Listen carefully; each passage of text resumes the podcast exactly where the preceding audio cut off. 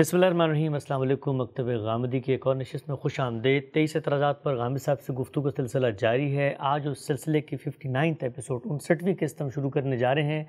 غنا اور موسیقی کا اہم ترین اعتراض زیر بحث ہے۔ اس موضوع پر آج دوسری قسط کا آغاز کر رہے ہیں۔ غام صاحب، بہت شکریہ آپ کے وقت کا شروع کرتے ہیں۔ اس سے پہلے کہ میں قرآن مجید کی وہ متعین آیات، وہ متعین مقامات آپ کے سامنے ایک ایک کر کے رکھوں، جن سے علماء کا یہ استدلال ہے کہ موسیقی کی حرمت کے بارے میں قرآن مجید کے اندر خود ارشادات آگے ہیں اور صحابہ اکرام کا نقطہ نظر انہی آیات کی بنیاد پہ اس کی حرمت کا ہے۔ اس سے پہلے میں جاننا چاہتا ہوں، گزشتہ نشست میں آپ نے ایک گھنٹہ گفتگو کی اور کچھ مثالیں بیان کی تھی ان مثالوں نے لوگوں کو بہت جھنجھوڑا، سوچنے پہ مجبور کیا اور وہ مثالیں آپ کی بات کو سمجھنے میں بڑی مفید اور معاون میں چاہتا ہوں۔ وہیں سے اگر آپ بات کو جوڑیں کہ کیا وہ چیز تھی جو آپ کمیونیکیٹ کرنا چاہ رہے تھے اور یہ جتنی مثالیں آپ نے بیان کی تھیں وہ کیا بات بتاتی ہیں؟ میں نے تین باتیں عرض کی تھیں۔ پہلی بات میں نے یہ عرض کی تھی کہ حرمت کا باب ایسا نہیں ہے کہ اس کو میرے استمباد پر یا استخراج پر چھوڑ دیا جائے۔ ٹھیک۔ اللہ تعالیٰ جب کسی چیز کی حرمت بیان کرتے ہیں تو وضاحت کے ساتھ بتا دیتے ہیں کہ میں نے اس کو ممنوع قرار دیا ہے۔ چنانچہ میں نے مثالیں آپ کے سامنے عرض کر دی تھیں کہ جب یہ بتانا مقصود تھا کہ فلاں فلاں رشتوں سے نکاح کرنا ممنوع ہے تو پوری فہرست اس کی بیان کر دی گئی۔ جب یہ بتانا مقصود تھا کہ خور و نوش میں فلاں چیزیں ممنوع ہیں تو ان کے بارے میں بھی تعین کے ساتھ نام لے کر بتا دیا گیا۔ تو ایک طریقہ یہ ہے۔ دوسرے یہ کہ اللہ تعالیٰ نے اخلاقی حرمتوں کی کچھ بنیادیں واضح کر دی ہیں۔ بالکل اسی طرح جس طرح خور و نوش کی حرمت کی بنیاد واضح کی ہے۔ خور و نوش کی حرمت کی بنیاد یہ واضح کی ہے کہ تمام طیبات حلال ہیں اور تمام خبائص ممنوع ہیں۔ اسی طرح آگے وضاحت کر دی ہے کہ دو چیزیں خور و نوش میں حرمت کا باعث بنتی ہیں۔ ایک یہ کہ کہیں رجس ہو، نجاست ہو، کسی چیز کو آپ یہ طے کر کے چھوڑ دیں کہ اس سے گھن آتی ہے اس سے کراہت محسوس ہوتی ہے۔ یہ چیز ایسی ہے کہ جس میں فلاں چیز پائی جاتی ہے جس کے بارے میں رچ کا لفظ بولنا موضوع ہے۔ اور دوسرے کیا؟ دوسرے یہ کہ کوئی شخص اس چیز کو حاصل کرنے کا ایسا طریقہ اختیار کر لے جس سے اللہ نے روک رکھا ہے۔ ٹھیک۔ جیسے وہ شرک کا ارتکاب کرے۔ جیسے وہ اللہ کی نافرمانی کا ارتکاب کر کے کسی چیز کو چرا لے یہ سب چیزیں قرآن مجید نے اصول کے طور پر بیان کر دیں۔ ٹھیک۔ اخلاقی حرمتوں کے بارے میں بھی یہ اصول بیان کر دیا کہ یہ پانچ چیزیں ہیں جن کو بنیاد بنا کر ہم نے لوگوں کو ممنوعات کی طرف جانے کے بارے میں ہدایت فرمائی۔ ٹھیک۔ تو یہ در حقیقت قرآن مجید کا طریقہ ہے۔ تو میں نے پہلی بات یہ عرض کی تھی کہ غنا اور موسیقی کے بارے میں آپ پورے قرآن مجید میں کسی جگہ نہیں دکھا سکتے کہ نام لے کر یہ لفظ بول کر دیکھیے غنا کے بارے میں لفظ غنا عربی زبان کا معروف لفظ ہے۔ اچھا۔ اسی طرح سے اگر آلات موسیقی کے بارے میں آپ بات کریں تو معازف کا لفظ استعمال ہوتا ہے۔ یعنی یہ الفاظ بول کر جس طریقے سے قرآن مجید عام طور پر حرمتوں کو بیان کرتا ہے کسی جگہ پر سراحت کے ساتھ براہ راست ان کی حرمت بیان نہیں ٹھیک۔ دوسری بات میں نے عرض کی تھی کہ حدیث میں بھی ایسا نہیں ہوا۔ یعنی حدیث کے پورے ذخیرے کو بھی آپ دیکھ لیں تو اس میں بھی کوئی اس طرح کی چیز نہیں ہے۔ تو پہلی بات یہ ہے دوسری یہ کہ جب قرآن مجید نے اصول بیان کر دیے یعنی جیسے کہ خور و نوش میں یہ اصول بیان کر دیا کہ طیبات حلال ہے اور خباعث ممنوع ہے تو آپ یہ متعین طور پر بتا دیں کہ دیکھیے فلاں چیز میں یہ خبص پایا جاتا ہے یہ رچ پایا جاتا ہے یا اس کے ساتھ یہ فسق لاحق ہو گیا۔ یعنی جو خور و نوش میں حرمت کی بنیادیں قرآن مجید نے واضح کی ہیں۔ ٹھیک۔ اسی طریقے کا معاملہ اخلاقی حرمتوں میں ہوگا۔ ظاہر گنا اور موسیقی کوئی خور و روش کی چیز تو ہے نہیں۔ یہ اخلاقی حرمت ہی کے تحت آئے گی۔ تو جو اخلاقی حرمتیں ہیں ان کے بارے میں بھی قاعدے بیان کر دیے ہیں۔ اور میں نے اس کے ایک ایک قاعدے کو آپ کے سامنے رکھ کر یہ بتایا تھا کہ اس روشنی میں بھی دیکھا جا سکتا ہے۔ یعنی یہ متعین سوال کیا جا سکتا ہے کہ کیا موسیقی فائشہ ہے؟ کیا یہ کوئی حق تلفی ہو گئی ہے اس کے نتیجے میں؟ کیا یہ ایسی چیز ہے کہ جس سے لوگوں کی جان مال آبرو کے خلاف زیادتی ہو جاتی ہے؟ کیا اس یہ شرک ہے؟ کیا یہ بدت ہے؟ تو یہ ساری چیزیں جو ہیں وہ حرمتوں کی اخلاقی بنیاد کے طور پر خود قرآن مجید نے سورہ عراف میں واضح کر دی۔ ٹھیک۔ تو پہلی بات یہ ہوئی کہ سراحت کے ساتھ کسی جگہ اس کی حرمت بیان نہیں ہوئی۔ اگر اللہ تعالیٰ کے پیش نظر یہ ہوتا تو قرآن میں بیان ہوتی، رسالت میں آپ صلی اللہ علیہ وسلم اس کو بیان فرماتے۔ پھر قرآن نے جو حرمتوں کی بنیاد قائم کر دی ہے، ظاہر ہے اس سے کوئی مختلف بات نہ قرآن کہے گا، نہ خدا کا پیغمبر کہے گا، اس کا اطلاق بھی نہیں ہوتا۔ دو باتیں۔ تیسری بات میں نے یہ عرض کی تھی کہ اس کے بعد اگر کچھ کہا جا سکتا ہے تو وہی ہے جو میں کہتا ہوں۔ میں نے اپنا نقطہ نظر بتایا تھا آپ کو اور وہ یہ کہ تمام فنون لطیفہ اصلاً بالکل جائز ہے یعنی خواہ وہ شاعری ہے خواہ وہ افسانہ نویسی ہے خواہ وہ موسیقی ہے خواہ وہ گناہ ہے خواہ وہ کوئی اور چیز ہے جیسے تصویر کشی ہے مصور ظاہر ہے کہ اپنے فن کے فن پارے پیش کرتے ہیں۔ تو ان میں سے کوئی چیز بھی اصلاً ممنوع نہیں ہے بلکہ یہ ان کا استعمال ہے جو بعض اوقات ممانت کا بعض اوقات مذمت کا موضوع بن جاتا ہے۔ استعمال ہے۔ اب دیکھیے کہ استعمال کی کیا کیا صورتیں ہو سکتی ہیں۔ تصویریں ہم بناتے ہیں۔ موجودہ زمانے میں تصویر کتنی غیر معمولی حیثیت اختیار کر چکی ہے۔ یہ تعلیم کا ذریعہ بن رہی ہے ابلاغ کا ذریعہ بن رہی ہے خبر کا ذریعہ بن رہی ہے۔ اس کے ایسے ذرائع وجود میں آ گئے ہیں کہ ہم دین پہنچانے کے لیے سب سے زیادہ اس وقت اسی کو استعمال کر رہے ہیں۔ یہ ساری چیزیں ہیں لیکن اسی تصویر کو ایک زمانے میں شرک کے لیے استعمال کیا گیا۔ یہ استعمال ہے۔ یعنی ایک ہے تصویر کشی کا فن اور ایک چیز ہے تصویر کا استعمال۔ تصویر بنانا میری بنا لی میں نے آپ کی بنا لی کسی نے اپنے باپ کی بنا لی ماں کی بنا لی کسی منظر کی بنا لی۔ ایک ہے تصویر کشی۔ تو میں نے عرض کیا کہ تصویر کشی تو اپنی ذات میں اللہ تعالیٰ کا سکھایا ہوا ایک ہنر ہے انسان کو۔ اللہ تعالیٰ بیان کرتے ہیں نا قرآن مجید میں کہ یہ جو تم اپنے کتوں کو سدھا لیتے ہو کہ یہ تمہارے لیے شکار کریں یہ بھی اللہ کا دیا ہوا علم ہے جس کے ذریعے سے تم ان کی تعلیم کا اہتمام کرتے اچھا۔ تو یہ سب چیزیں اللہ تعالیٰ ہی کی ودیت کرتا ہے اللہ تعالیٰ نے آپ کے اندر یہ صلاحیت رکھی کہ آپ تصویریں بنا لیں۔ اللہ تعالیٰ نے یہ صلاحیت رکھی کہ آپ خوبصورت آواز سے کسی چیز کو دوسروں تک پہنچا دیں۔ تو یہ اللہ تعالیٰ کی دی ہوئی نعمتیں ہیں۔ ان میں سے کوئی چیز بھی اپنی ذات میں ناجائز نہیں لیکن استعمال۔ تو استعمال یہ ہوا اور آپ یہ دیکھیے کہ اس کے نتیجے میں تصویر کشی شرک کا کتنا بڑا ذریعہ بن گئی۔ کس طرح بنی؟ ذرا اس پر بھی غور کریں۔ یعنی شرک بنیادی طور پر تصورات سے پیدا ہوتا ہے۔ ٹھیک۔ یعنی آپ نے یہ طے کر لیا کہ اس کائنات کے خالق نے بعض ایسی ہستیوں کو اپنے ساتھ شامل کیا ہوا ہے جو اس کائنات کا نظم چلا رہی ہیں۔ وہ ہستیاں کہیں موجود نہیں تھیں سامنے۔ ان ہستیوں کے بارے میں کچھ فلسفیانہ اور فکری تصورات تھے جو قائم کیے گئے۔ اب انہیں زمین پر لا کر عامت الناس کو ان سے متعلق کرنا تھا تو آپ نے تصویر کو استعمال کیا۔ اس موقع کے اوپر تصویر کے ذریعے سے ایک غلط کام لیا گیا۔ ایک غلط کام کیا گیا۔ ایک غلط کام نے ایک باقاعدہ تہذیب کی صورت اختیار کر لی۔ تو یہ استعمال ہے۔ اسی طریقے سے آپ شاعری کو دیکھیے غنا کو دیکھیے۔ یہ شاعری اپنی جگہ ایک نعمت ہے۔ اس میں بڑے اچھے مضامین بیان کیے جا سکتے ہیں۔ یہ دیکھا ہوگا آپ نے کہ بڑی سے بڑی عمدہ شاعری ہو لیکن یہ کہ اس کو کسی اچھے گانے والے نے گایا نہ ہو تو لوگوں تک نہیں پہنچتی۔ ٹھیک۔ میں آپ سے عرض کرتا ہوں کہ اقبال کی شاعری میں ساکی نامہ کو کتنی غیر معمولی حیثیت حاصل ہے۔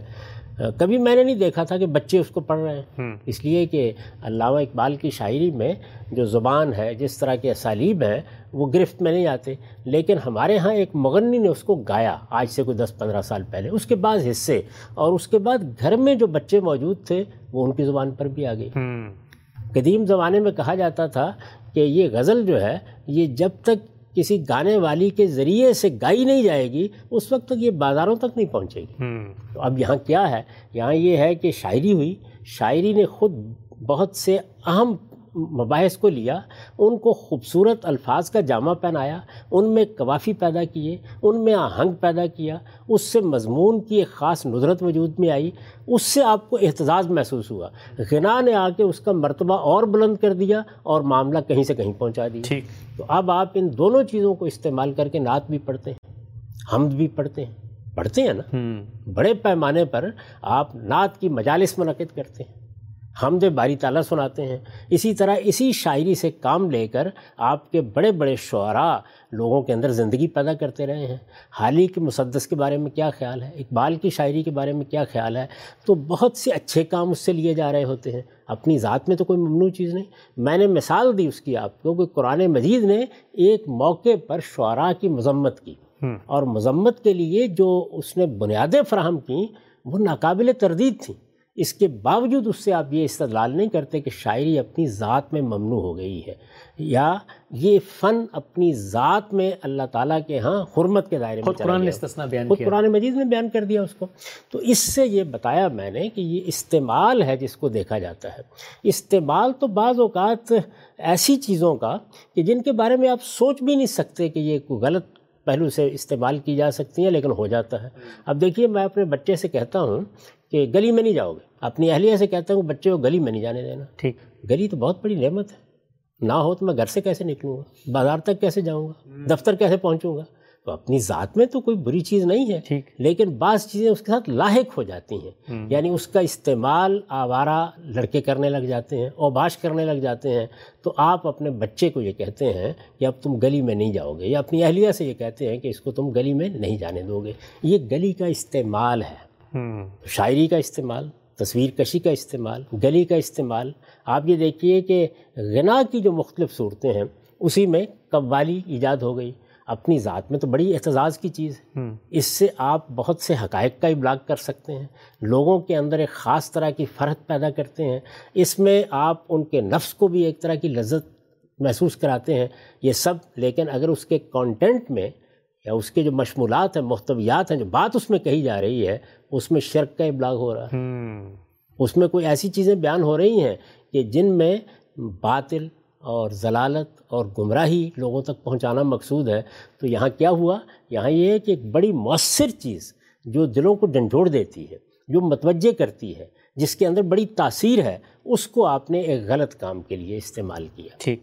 تو خلاصہ کیا ہوا؟ کہ قرآن مجید میں جن چیزوں کو بھی بیان کیا گیا ہے ان میں اگر حرمت کا پہلو ہے تو قرآن مجید سراحت سے بیان کر دے گا۔ ٹھیک۔ اگر ایسا نہیں ہے تو اس نے حرمت کی اساسات بیان کر دی ہیں اس کا اطلاق پیغمبر بھی کر دیں گے وہ خود بھی کسی موقع پر کر دے گا میں اور آپ بھی کر سکتے ہیں۔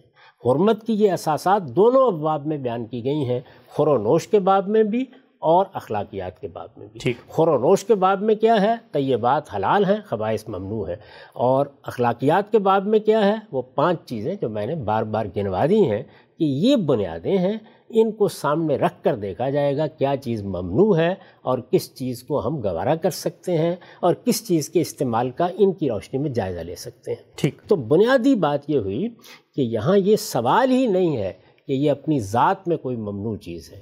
نہ غنا کوئی ممنوع چیز ہے اور نہ آلات موسیقی ممنوع ہے۔ اصل چیز کیا ہے؟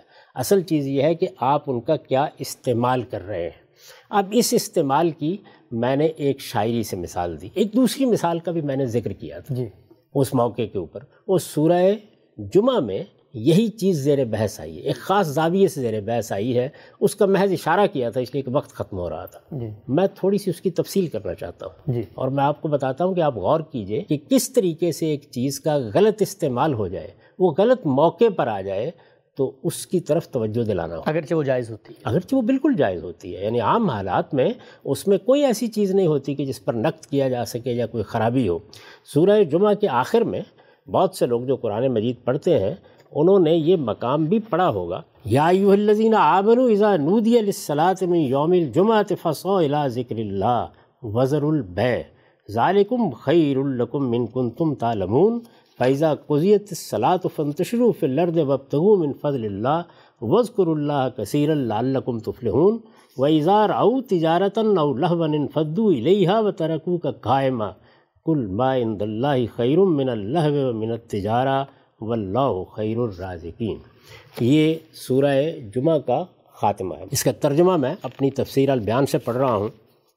ایمان والو، پیغمبر کی قدر پہچانو، اور جمعے کے دن جب اس کی طرف سے نماز کے لیے اذان دی جائے، تو اللہ کے ذکر کی طرف مستعدی سے چل کھڑے ہو اور خرید و فروخت چھوڑ۔ دو خرید و فروخت کوئی ناجائز چیز؟ ہے نہیں۔ خرید و فروخت پر زندگی کا انحصار ہے۔ بالکل۔ خرید و فروخت سے ہمارا کارخانہ حیات چل رہا ہے۔ ایسے ہی خرید و فروخت کی بنیاد پر ملک چل رہے ہیں۔ خرید و فروخت کو اگر ممنوع قرار دے دیا جائے تو زندگی کا سارا قافلہ ہی کسی صحرا میں گم ہو کے رہ جائے۔ یہ واقعہ ہے نا؟ بالکل۔ لیکن جس وقت جمعے کی نماز کھڑی کر دی جائے تو اللہ تعالیٰ نے فرمایا خرید و فروخت سے باز آ جاؤ۔ اچھا۔ یعنی اللہ تعالیٰ کی طرف سے جب یہ طے ہو گیا کہ ایک نماز ہفتے میں ایسی ہوگی جو اس طرح پڑھی جائے گی کہ مسلمان اجتماعی طور پر اسے ادا کریں گے۔ مسلمانوں کا نظم اس کا اہتمام کرے گا۔ اور اس وقت جب یہ آیات اتری ہیں رسالت معاب صلی اللہ علیہ وسلم کی طرف سے جمعہ کا اہتمام ہوتا تھا۔ رسالت معاب صلی اللہ علیہ وسلم جمعہ کا خطبہ دیتے تھے۔ خدا کا آخری پیغمبر ممبر پر کھڑا ہوتا تھا اور نماز پڑھاتا تھا۔ تو اب جمعے کے لیے اذان دے دی جائے۔ تو اللہ تعالیٰ فرماتے ہیں کہ اس وقت اس موقع پر خرید و فروخت نہیں ہونی چاہیے۔ اس موقع پہ تم خرید و فروخت چھوڑ کر فوراً اللہ کی یاد کی طرف جاؤ۔ تو یہاں کیا ہوا ہے؟ یہاں یہ ہوا ہے کہ ایک دوسری چیز اس سے اہم تر آ گئی ہے۔ تو آپ کہتے ہیں کہ اس کی طرف نہیں جاؤ گے۔ اور اگر کوئی اس موقع پر اس طرف جائے تو آپ کہیں گے نا کہ تم ایک ممنوع کام کا ارتکاب کر رہے ہو۔ تو یہ ممانعت اصل پر نہیں ہے۔ یہ اس پر ہے کہ فلاں موقع پر تم نے اس چیز کا جس کو اللہ نے جائز رکھا تھا غلط استعمال کیا یعنی یہ بھی اسی کی مثال ہے۔ اب دیکھیے آگے آگے جب آپ جاتے ہیں تو یہ معلوم ہوتا ہے کہ یہی غلطی بعض صحابہ کرام سے ہو گئی۔ رسالت میں آپ صلی اللہ علیہ وسلم پر جو لوگ ایمان لائے تھے ان سے ہو گئی۔ خرید و فروخت چھوڑ دو یہ تمہارے لیے بہتر ہے اگر تم جانو۔ پھر جب نماز ختم ہو جائے تو زمین میں پھیل جاؤ اور اللہ کا فضل تلاش کرو۔ یعنی مطلب یہ تھا کہ یہ پابندی صرف جمعہ کی نماز تک ہے۔ ٹھیک۔ جب اس کی اذان دے دی گئی اللہ کا پیغمبر ممبر پر کھڑا ہو گیا تمہیں بلایا گیا اس کے بعد تمہیں خرید و فروخت کو ترک کر دینا چاہیے۔ یہ ہدایت کی گئی تھی۔ جیسے ہی جمعہ کی نماز ختم ہو جائے گی اس کے بعد تم جہاں جانا چاہتے ہو جا سکتے ہو۔ اب یہ کہا کہ اللہ کا فضل تلاش کرو اور اللہ کو کثرت سے یاد کرتے رہو تاکہ تم فلاح پاؤ۔ ان لوگوں کا حال یہ ہے یہ اب تبصرہ کیا ہے کہ کیوں یہ بات کہنے کی ضرورت پیش آ گئی؟ ٹھیک۔ جمعہ کی نماز تو پڑھائی جا رہی تھی نا جب رسالت میں آپ صلی اللہ علیہ وسلم مدینہ تشریف لائے تو جمعہ کا اہتمام کر دیا گیا۔ تو یہ بات کہنے کی ضرورت کیوں پیش آئی؟ ان لوگوں کا حال یہ ہے کہ جب کوئی تجارت یا کھیل تماشے کی چیز دیکھتے ہیں تو اس کی طرف ٹوٹ پڑتے ہیں اور تمہیں کھڑا چھوڑ دیتے ہیں۔ بعض لوگ۔ ان سے کہو جو اللہ کے پاس ہے وہ کھیل تماشے اور تجارت سے کہیں بہتر ہے اور حقیقت یہ ہے کہ اللہ بہترین رزق دینے والا ہے۔ تو آپ دیکھیے یہاں کیا ہوا ہے۔ یعنی رسالت باپ صلی اللہ علیہ وسلم جمعے کے لیے کھڑے ہوئے ہیں۔ جمعے کی اذان دی گئی ہے۔ اس کے لیے لوگوں کو بلایا گیا ہے۔ اور لوگوں نے دیکھا کہ عین اسی موقع پر مدینہ کے بازار میں قافلے آ گئے۔ لوگوں کو کچھ خرید و فروخت کرنا ہوتی ہے۔ اس میں اگر آپ پہلے پہنچ جائیں گے تو ہو سکتا ہے کہ کچھ بہتر چیزیں آپ کو مل جائیں۔ اسی طرح جب بازار لگتے تھے اور اب بھی ہمارے ہاں دیہات میں لگتے ہیں تو کچھ کھیل تماشے کا اہتمام بھی ہو جاتا ہے۔ تو دو لفظ قرآن مجید نے استعمال کیے۔ کہ ان لوگوں کے لیے اس وقت جمعے سے اللہ کے پیغمبر سے زیادہ جو چیز محبوب ہو گئی وہ تجارت اور کھیل تماشا ہو گئی۔ تو یہ پیغمبر کو چھوڑ کر کھیل تماشے اور تجارت پر ٹوٹ پڑے۔ ٹھیک۔ تو نہ تجارت کوئی ممنوع چیز تھی نہ کھیل تماشا کوئی ممنوع چیز تھی۔ دونوں چیزوں کو ایک ہی طریقے سے بیان کیا ہے۔ یعنی جب بیان کیا ہے تو ایسا نہیں کیا کہ ایک چیز اپنی ذات میں کوئی حرام چیز تھی اور صحابہ اس کی طرف چلے گئے۔ دونوں چیزیں اپنی جگہ پر اصلاً جائز تھیں۔ لیکن ایک ایسے موقع پر ان چیزوں کی طرف لوگوں نے رجوع کیا جبکہ اللہ کا پیغمبر جمعہ کے ممبر پر بہت اہم بات ہے۔ تو اب یہ کہا کہ اس موقع پر تمہیں ایسا نہیں کرنا چاہیے تھا۔ قرآن مجید نے اس کے اوپر شدید تنبیہ کی ہے اور یہ معلوم ہوتا ہے کہ دو چار مرتبہ جب یہ معاملہ ہوا تو اس کے بعد سورہ جمعہ میں اس طریقے سے لوگوں کو سختی کے ساتھ توجہ دلا دی گئی۔ تو یہاں پر بھی اب کیا ہوا؟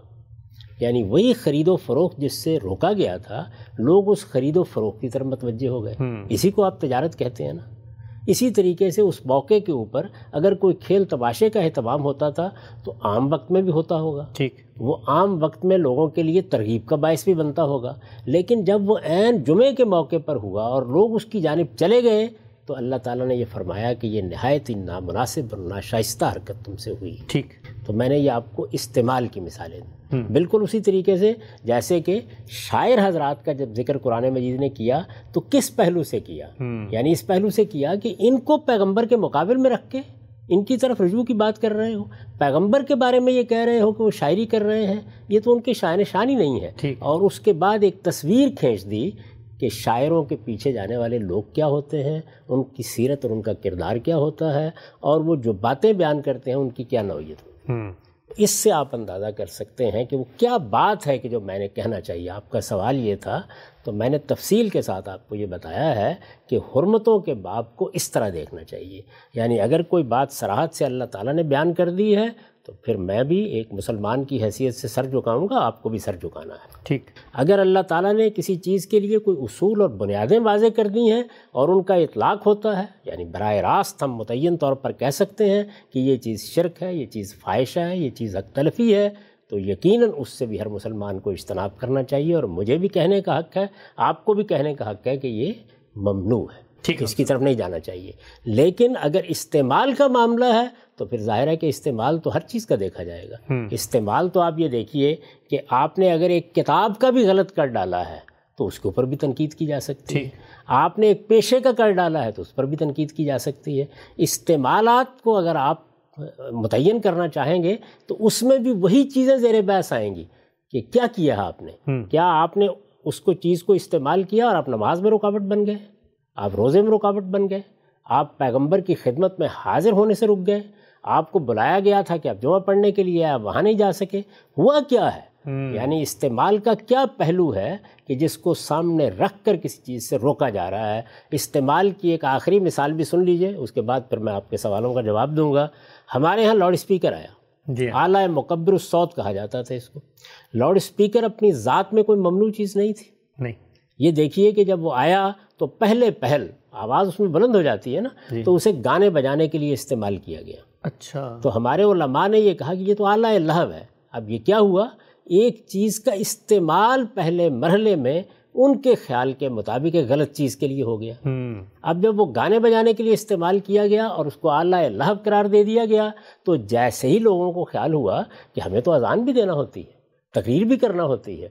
لاؤڈ اسپیکر تو بڑی مفید چیز ہے اس کو مسجد میں کیوں نہ لایا جائے؟ تو پہلے پہلے جب لوگوں نے دیکھا کہ لوگ لاؤڈ اسپیکر کو اٹھا کے مسجد میں لے آئے اب اس کے ذریعے سے اذان دیتے ہیں اس پر تقریر کرتے ہیں دیکھیے فتویٰ کیا دیا گیا کہ یہ اعلیٰ لہو ہے اس کو مسجد میں نہیں آنا چاہیے۔ دراں حالے کے وہ اس کا ایک استعمال تھا اس استعمال کو آپ درست بھی کہہ سکتے تھے اس استعمال کو آپ غلط بھی کہہ سکتے تھے۔ اور پھر آپ نے کیا دیکھا؟ آپ نے اپنی آنکھوں سے دیکھا کہ وہی اعلیٰ مقبر الصوت ہے وہی اعلیٰ لہو ہے کہ جو اب ہر مسجد میں ہے۔ اور جس پر پابندی لگانی پڑتی ہے کہ اس کا استعمال آزراہ کرم ذرا احتیاط سے کیجیے اور ہمارے علماء اس پابندی کو بھی قبول کرنے کے لیے تیار نہیں تیار نہیں ہے یعنی وہ چیز جو ایک زمانے میں حرمت کے درجے میں تھی وہ آج اس مقام پر پہنچی ہوئی ہے۔ اس کے مراتب کا آپ اندازہ کر سکتے ہیں۔ تو یہ میں نے آپ کو چند مثالیں دے کے یہ بتایا ہے کہ غنا کے بارے میں اور موسیقی کے بارے میں بھی قرآن مجید میں، حدیث میں، جہاں کہیں بھی کوئی بات آئی ہے، وہ اس کا استعمال ہے۔ اور استعمال کسی مباح سے مباح چیز کا بھی بعض اوقات ایسا غلط ہوتا ہے کہ اس سے آپ بھی روکیں گے، اس سے میں بھی روکوں ہم سب، بات بالکل واضح ہوئی۔ بہت ہی تفصیل سے آپ نے چند اور مثالیں بیان کی۔ سوچنے والوں کے لیے بہت سامان ہیں ان مثالوں میں۔ ایک چیز میرے ذہن میں بھی آ رہی تھی، وہ یہ کہ ایک اطلاقی معاملہ ہوا شاعری کا اس زمانے میں شعرا جو کام کر رہے تھے وہ قرآن میں زیر بحث آ گیا۔ ایک اطلاقی اپلائیڈ معاملہ ہوا مدینہ کے اندر کے لوگ جیسا صلی اللہ علیہ وسلم کے خطبہ چھوڑ کے میلے میں چلے گئے تجارت کے سامان میں سرگردہ ہو گئے وہ زیر بحث آ گیا۔ یہ استعمال تو جس طرح فرما رہے ہیں جائز بھی ہوتا ہے ناجائز بھی ہوتا ہے موسیقی کا بھی تو ہوگا تو یہ قرآن مجید میں کسی بھی پہلو سے زیر بحث کیوں نہیں آئی؟ تو ان سے پوچھنا چاہیے آپ کو جو اس کی ممانعت کے فتوے دیتے ہیں۔ یعنی اگر موسیقی کا استعمال ہو رہا تھا اور یقیناً ہو رہا تھا وہ لوگ جو عربی شاعری سے واقف ہیں عربی ادب سے واقف ہیں جو قریش کی تاریخ سے واقف ہیں عرب کی تاریخ سے واقف ہیں وہ جانتے ہیں کہ ہر ہر محلے میں اس طرح کی مجالس منعقد ہوتی ہیں۔ اچھا۔ میں اس طرح کی بہت سی چیزیں آپ کے سامنے جب حدیث زیر بحث آئے گی تو رکھ دوں گا۔ ٹھیک۔ آپ دیکھ سکیں گے اس موقع کے اوپر کہ کس کس طرح کی مجالس وہاں ہوتی تھی اور اس سے بعض اوقات فتنے بھی پیدا ہوئے۔ اچھا۔ ان کا بھی ذکر آئے گا آگے چل کے۔ لیکن اس سب کے باوس قرآن مجید پورا کا پورا اس سے خالی ہے۔ اللہ اچھا۔ وہ کسی جگہ نام لے کر یہ نہیں کہہ رہا کہ غنا ممنوع ہے آج کے بعد اس کے قریب نہ جانا۔ یہ تو رجسم میں عمل شیطان ہے۔ یہ وہ اسالیب ہے نا جو قرآن مجید نے حرمتوں کے بارے میں اختیار فجتنبو یعنی حرمتوں کے بارے میں مختلف اسالیب اختیار کیے ہیں۔ اچھا رسالت میں آپ صلی اللہ علیہ وسلم نے بھی بہت سے اسالیب اختیار کیے ہیں۔ جب آپ کسی چیز سے روکنا چاہتے ہیں تو آخر کیا وجہ ہے؟ یہ زیر بحث نہیں آئی۔ اس پر ہم تفصیل کے ساتھ گفتگو کریں گے۔ لیکن میں یہ چاہتا ہوں کہ ابھی ہم چونکہ قرآن مجید پر بات کر رہے ہیں میں نے اپنی بات کی وضاحت کر دی اپنا موقف بیان کر دیا کہ یہ ایک ایسی چیز ہے جو اللہ کی نعمت ہے۔ خواہ غنا ہے خواہ معازف ہے خواہ شاعری ہے خواہ تصویر کشی ہے یا اور کوئی فن اور علم ہے۔ یہ ابلاغ کے غیر معمولی ذرائع ہیں۔ اور انسان ان سے تفریح بھی حاصل کرتا ہے حض بھی اٹھاتا ہے اور یہ چیزیں بہت سے حقائق کے ابلاغ کا ذریعہ بھی بنتی ہیں۔ ان کی اپنی خوبیاں ہیں۔ ان میں سے کوئی چیز بھی ممنوع نہیں ہے۔ اصلاً ان کو جن لوگوں نے ممنوع قرار دیا ہے، انہوں نے اللہ کی بعض نعمتوں کا انکار کر دیا ہے۔ یہی وہ چیز ہے جس کا آگے جا کے میں ذکر کروں گا، جس کو اللہ تعالیٰ نے فرمایا ہے کہ میں نے جو زینت کی چیزیں پیدا کی ہیں، وہ خواہ لباس کے معاملے میں ہے شہروں کے معاملے میں ہے گھروں کے معاملے میں ہے آواز کے معاملے میں ہے کلام کے معاملے میں ہے ان میں سے کوئی چیز بھی ممنوع نہیں ہے۔ اس پر ہم بات کریں گے بعد میں جا کے، لیکن اس وقت جو میں بات عرض کر رہا ہوں وہ یہ ہے کہ بنیاد اس کی سمجھ میں آ جانی چاہیے کہ نہ اللہ تعالیٰ نے اور اللہ کے پیغمبر نے کسی جگہ اس کو براہ راست ممنوع قرار دیا ہے اور نہ جو بنیادیں واضح کی ہیں حرمت کی یہ ان کے تحت آتی ہے۔ لہٰذا ہر حال میں اس کا استعمال ہی زیر بحث آئے گا اور وہ اچھا بھی ہو سکتا ہے اور وہ برا بھی ہو سکتا ہے۔ ہم صاحب یہ بات واضح ہوئی کہ کہیں سری حرمت کا بیان آپ کی نظر میں نہیں ہے اور یہ چیزوں کا استعمال ہے۔ کچھ نئی مثالیں بھی آپ نے پیش فرمائیں اس میں بھی غور و فکر کا کافی سامان ہے۔ میں اب آتا ہوں براہ راست ان آیات کی طرف کہ جن کے بارے میں یہ کہا جاتا ہے کہ قرآن مجید کی ان آیات سے موسیقی کی حرمت کا بنیادی استدلال اخذ کیا جاتا ہے اور صحابہ نے، مفسرین نے اسی کو بنیاد بنایا ہے۔ چار آیات ہیں۔ اسی ترتیب سے میں آپ کے سامنے رکھتا ہوں۔ جس ترتیب سے موسیقی کی حرمت کی کتابوں میں ان آیات کو پیش کیا گیا ہے۔ پہلی آیت ہے، ان میں سے ومن الناسی من یشتری لحو الحدیثی لیدل عن سبیل اللہ بغیر علم۔ ان میں سے کوئی ایک لہو حدیث خریدتا ہے تاکہ لوگوں کو اللہ کے راستے سے علم کے بغیر بھٹکا دے۔ ہم سب سورہ لقمان کی آیت نمبر چھ ہے۔ کوئی بھی کتاب اٹھائیں موسیقی کی حرمت کی سر عنوان یہ آیت ہے اور بیان یہ کیا گیا ہے کہ یہاں پر لاول حدیث کے جو الفاظ ہیں، اس سے مورات غنا اور موسیقی اس آیت کو کیسے دیکھتے ہیں؟ اس میں سب سے پہلے تو یہ چیز دیکھیے کہ جو ترکیب استعمال ہوئی ہے، عربیت کی روح سے وہ ترکیب کیا ہے۔ لہو الحدیث کسی کو وہاں منصوب استعمال کیا گیا ہے۔ جی۔ لہو الحدیث کو اگر آپ کھول دیں تو یہ ہو گیا لہو من الحدیث یعنی لہو کی باتیں۔ باتوں کے بارے میں تو وضاحت کی ضرورت نہیں ہے۔ جی۔ لفظ حدیث یہاں باتوں کے معنی میں استعمال ہوا ہے۔ اب آ جائیے لفظ لہب پر۔ لہب عربی زبان کا کوئی اجنبی لفظ نہیں ہے۔ عربی زبان میں یہ لفظ بہت استعمال ہوتا ہے۔ اور آپ کوئی لغت اٹھا لیں اس کے معنی وہ بیان کر دیں گے۔ عربی زبان کے کسی لغت میں بھی آپ کو اس کے معنی غنا یا موسیقی لکھے ہوئے نہیں ملیں گے۔ اچھا لفظ کے معنی یہ نہیں لفظ کا مطلب کیا ہے؟ لفظ کا مطلب یہ ہے ما یلہو بل انسان ما یتلزز بھیل انسان یعنی لہو ان چیزوں کو کہتے ہیں جن میں انسان مشغول ہو جاتا ہے۔ وہ چیزیں جن سے وہ لذت حاصل کرتا ہے۔ ٹھیک۔ یعنی تفریح کی چیزیں۔ وہ چیزیں جو انسان کو اپنی طرف کھینچ لیتی ہیں۔ جیسے لوگ کوئی کھیل کھیلنے لگ گئے۔ آپ دیکھتے ہیں کہ بچے بعض اوقات کھیل میں مصروف ہو جاتے ہیں، بڑے کھیل میں مصروف ہو جاتے ہیں۔ کوئی تماشا آپ کے سامنے آ گیا۔ اسی طرح سے غنا اور موسیقی کسی مجلس میں آپ گئے اور اس نے پوری طرح آپ کو فریفتہ کر لیا۔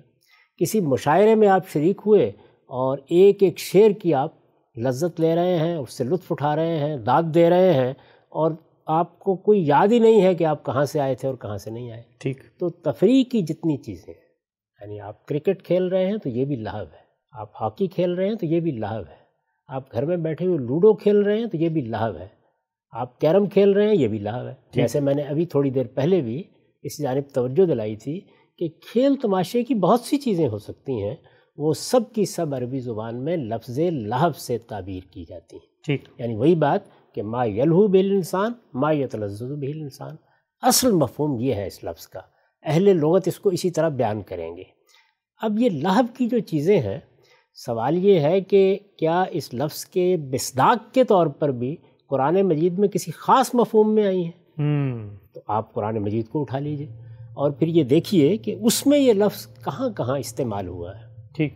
اس سے پہلے آپ کو یاد ہوگا کہ ہم نے لفظ توفع کے بارے میں یہی بحث کی تھی۔ اور میں نے یہ عرض کیا تھا کہ دیکھیے پہلے یہ دیکھنا چاہیے کہ با اعتبار لغت لفظ کا کیا مطلب ہے؟ پھر یہ دیکھنا چاہیے کہ اللہ کی کتاب قرآن مجید اس لفظ کو کس کس مفہوم میں استعمال کر رہی ہے۔ تو یہ لفظ یعنی لفظ لہب قرآن مجید میں اگر آپ استقصا کریں تو دس مقامات پر آیا ہے۔ اچھا۔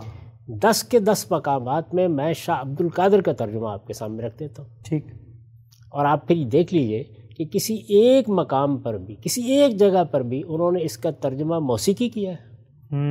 یعنی آپ قرآن مجید میں ایک لفظ دیکھتے ہیں اور یہ کہتے ہیں کہ اس سے یہ مراد ہے کوئی چیز اس کا مصداق تو ہو سکتی ہے۔ جیسے میں نے عرض کیا کہ میں آپ کو دیکھ کر یہ کہتا ہوں کہ بھئی یہ آپ کس لہب و لہب میں الجھے ہوئے ہیں؟ ٹھیک۔ اور اس وقت آپ شطرنج کھیل رہے ہیں۔ کوئی بھی کام ہو سکتا ہے۔ میں کہتا ہوں شطرنج کھیل رہے ہیں۔ ٹھیک۔ تو ظاہر ہے اس وقت میں نے شطرنج پر اس لفظ کا استعمال کیا۔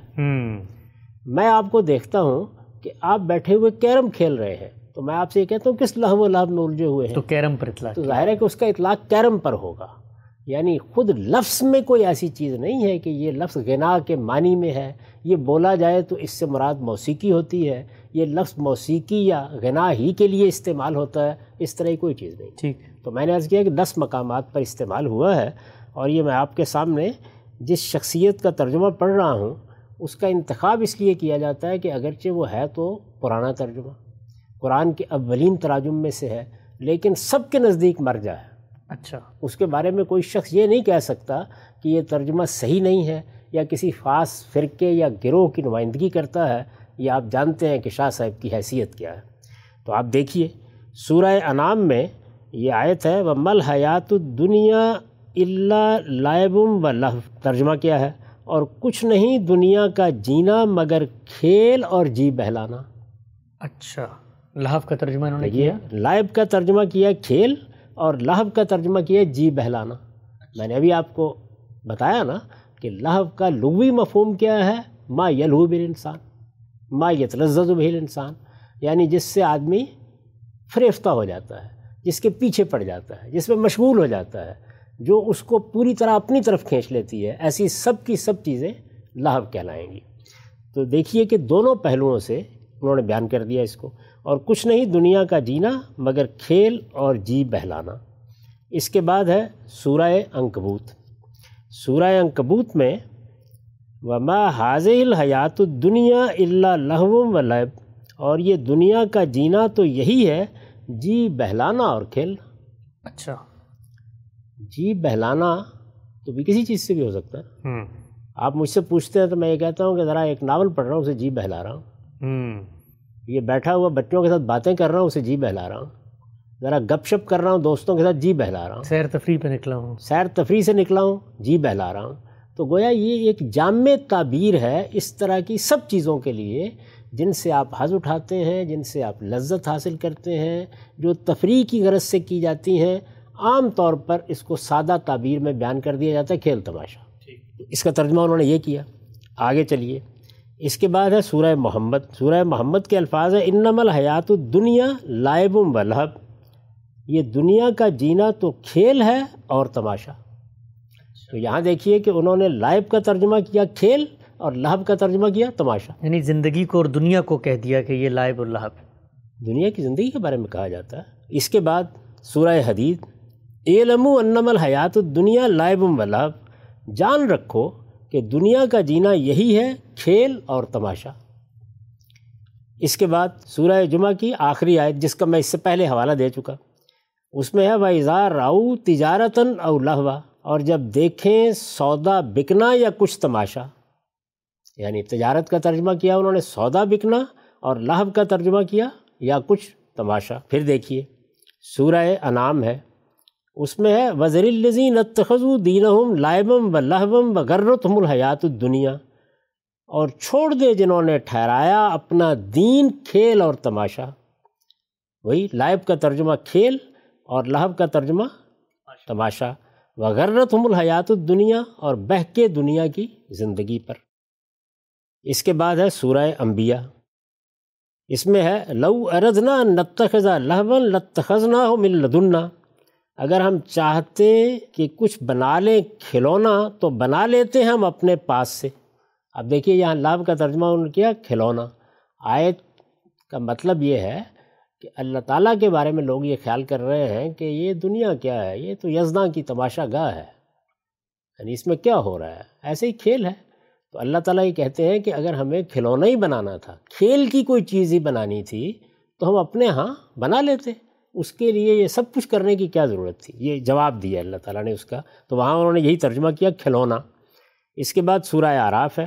اس میں بھی یہی مضمون ہے الزی نتخذ دینہم لہبم و لائبم و غرتہم الحیات الدنیا۔ جنہوں نے ٹھہرایا ہے اپنا دین تماشا اور کھیل۔ یعنی یہاں لہب چونکہ پہلے آ گیا ہے تو انہوں نے ترجمہ کیا، تماشا اور کھیل اور بہ کے دنیا کی زندگی پر۔ اب آئیے سورہ جمعہ ہی پر۔ سورہ جمعہ میں یہ لفظ اس سے اوپر بھی استعمال ہوا ہے اور نیچے بھی استعمال ہوا ہے۔ اوپر کا ترجمہ میں پہلے سنا چکا نیچے کا سن لیجیے۔ کل ما اند اللہ خیر من اللہ و من تجارہ و اللہ خیر رازقین تو کہہ جو اللہ کے پاس ہے بہتر ہے تماشے سے اور سودے سے۔ تجارت کا ترجمہ سودا جیسے ہم کہتے ہیں سودا خریدنے کے لیے جا رہا ہوں۔ اور لہب کا ترجمہ تماشا۔ اور اللہ بہتر ہے روزی دینے والا۔ یہ دس مقامات ہیں جن کا میں نے آپ کو بتا دیا۔ اس میں یہ دیکھیے دو پہلوؤں سے یہ لفظ استعمال ہوا ہے۔ پوری دنیا کی زندگی کو لہو و لاب کہا گیا ہے۔ اب آپ اس کا ترجمہ یہ کر سکتے ہیں کہ دنیا کی زندگی کیا ہے یہ تو موسیقی ہے۔ دنیا کی زندگی کیا ہے یہ تو گانا بجانا ہے۔ یہی کریں گے نا یہ دنیا کی زندگی کیا ہے جیسے کہ شاہ صاحب نے کیا ہے کھیل تماشا ہے۔ یہاں یہ تعبیر کس مفہوم میں اختیار کی جاتی ہے؟ اس مفہوم میں اختیار کی جاتی ہے کہ اس دنیا کی زندگی میں ہمارے لیے راحت بھی ہے تفریح بھی ہے یہ بہلاتی بھی ہے اس میں آدمی جی بھی لگاتا ہے اس کی نظر ہو جاتا ہے اور آخرت کو فراموش کر دیتا ہے۔ اس معنی میں بولا گیا نا یہ لفظ۔ جی۔ قرآن مجید نے جگہ جگہ اس کو استعمال کیا ہے۔ اب مجھے یہ بتائیے کہ اگر حرمتیں اسی طرح ثابت کرنی ہیں تو پھر ان آیات سے تو یہ ثابت ہو جائے گا کہ ساری دنیا کی زندگی حرام ہے۔ بہت اہم پھر جئیں گے کیا؟ یعنی قرآن مجید تو دنیا کی پوری زندگی کے بارے میں ان آیات میں یہ کہہ رہا ہے اور یہ چھ مقامات پر کہہ رہا ہے۔ یعنی جو دس مقامات ہیں اس میں سے چھ میں دنیا کی پوری زندگی کے بارے میں یہ کہہ رہا ہے کہ یہ کیا ہے؟ یہ کھیل تماشا ہے۔ اب جس پہلو سے کہہ رہا ہے وہ میں نے عرض کر دیا۔ جی۔ یعنی وہ بھی ایک پہلو ہے جس میں ایک خاص چیز کی طرف توجہ دلائی جا رہی ہے۔ لیکن اگر آپ یہ کہتے ہیں کہ اس طریقے سے حرمت قائم ہو جاتی لحف کا لفظ آنے سے۔ لحف کا لفظ آنے سے تو پھر تو حرمت قائم ہو گئی نا۔ پھر تو آپ کا جینا آپ کا اٹھنا آپ کا بیٹھنا آپ کا کام کرنا دنیا کی زندگی میں اس سے راحت اٹھانا دنیا کی زندگی میں مشقتیں کرنا یہاں تک کہ دنیا کی زندگی میں عبادت کرنا بھی سب لہو لاب ہوگی ایک چیز جب بیان کی جاتی ہے تو اس کے محل کو دیکھنا چاہیے موقع کو دیکھنا چاہیے کس طرح سے بات ہو رہی ہے اور یہ اصرار کرنا کہ یہ لفظ تو غنا اور موسیقی کے معنی میں استعمال ہوتا ہے۔ یعنی میں نے آپ سے عرض کیا کہ کھیل تباشے کے معنی میں ایک لفظ ہے۔ ظاہر ہے کہ اس کا استعمال کبھی کسی کھیل پر ہو جائے گا کبھی کسی مصروفیت پر ہو جائے گا کبھی جیب بہلانے کی کسی بات پر ہو جائے گا کبھی تفریح کے کسی کام پر ہو جائے گا مختلف موقعوں پر ہوگا۔ لیکن یہ کہ اس لفظ کا مطلب یہ ہے یہ مجھے بتائیں کہ کس طرح سے آپ ثابت کریں گے۔ پھر دوسرا استعمال دیکھیے جو چار آیتوں میں ہوا ہے۔ اس میں کیا کیا قرآن مجید میں؟ اس میں یہ بتایا ہے کہ دین ایک سنجیدہ چیز تھی۔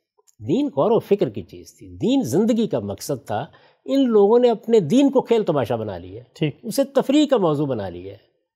یعنی یہاں کیا چیز بیان کی جا رہی ہے کہ دین ایسی چیز نہیں ہے کہ جس کو آپ کھیل بنا لیں۔ دین ایسی چیز نہیں ہے کہ جس کو آپ تفریح بنا لیں۔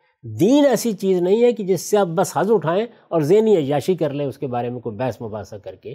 دین سنجیدہ حقیقت ہے اس کو یہی حیثیت دینی چاہیے۔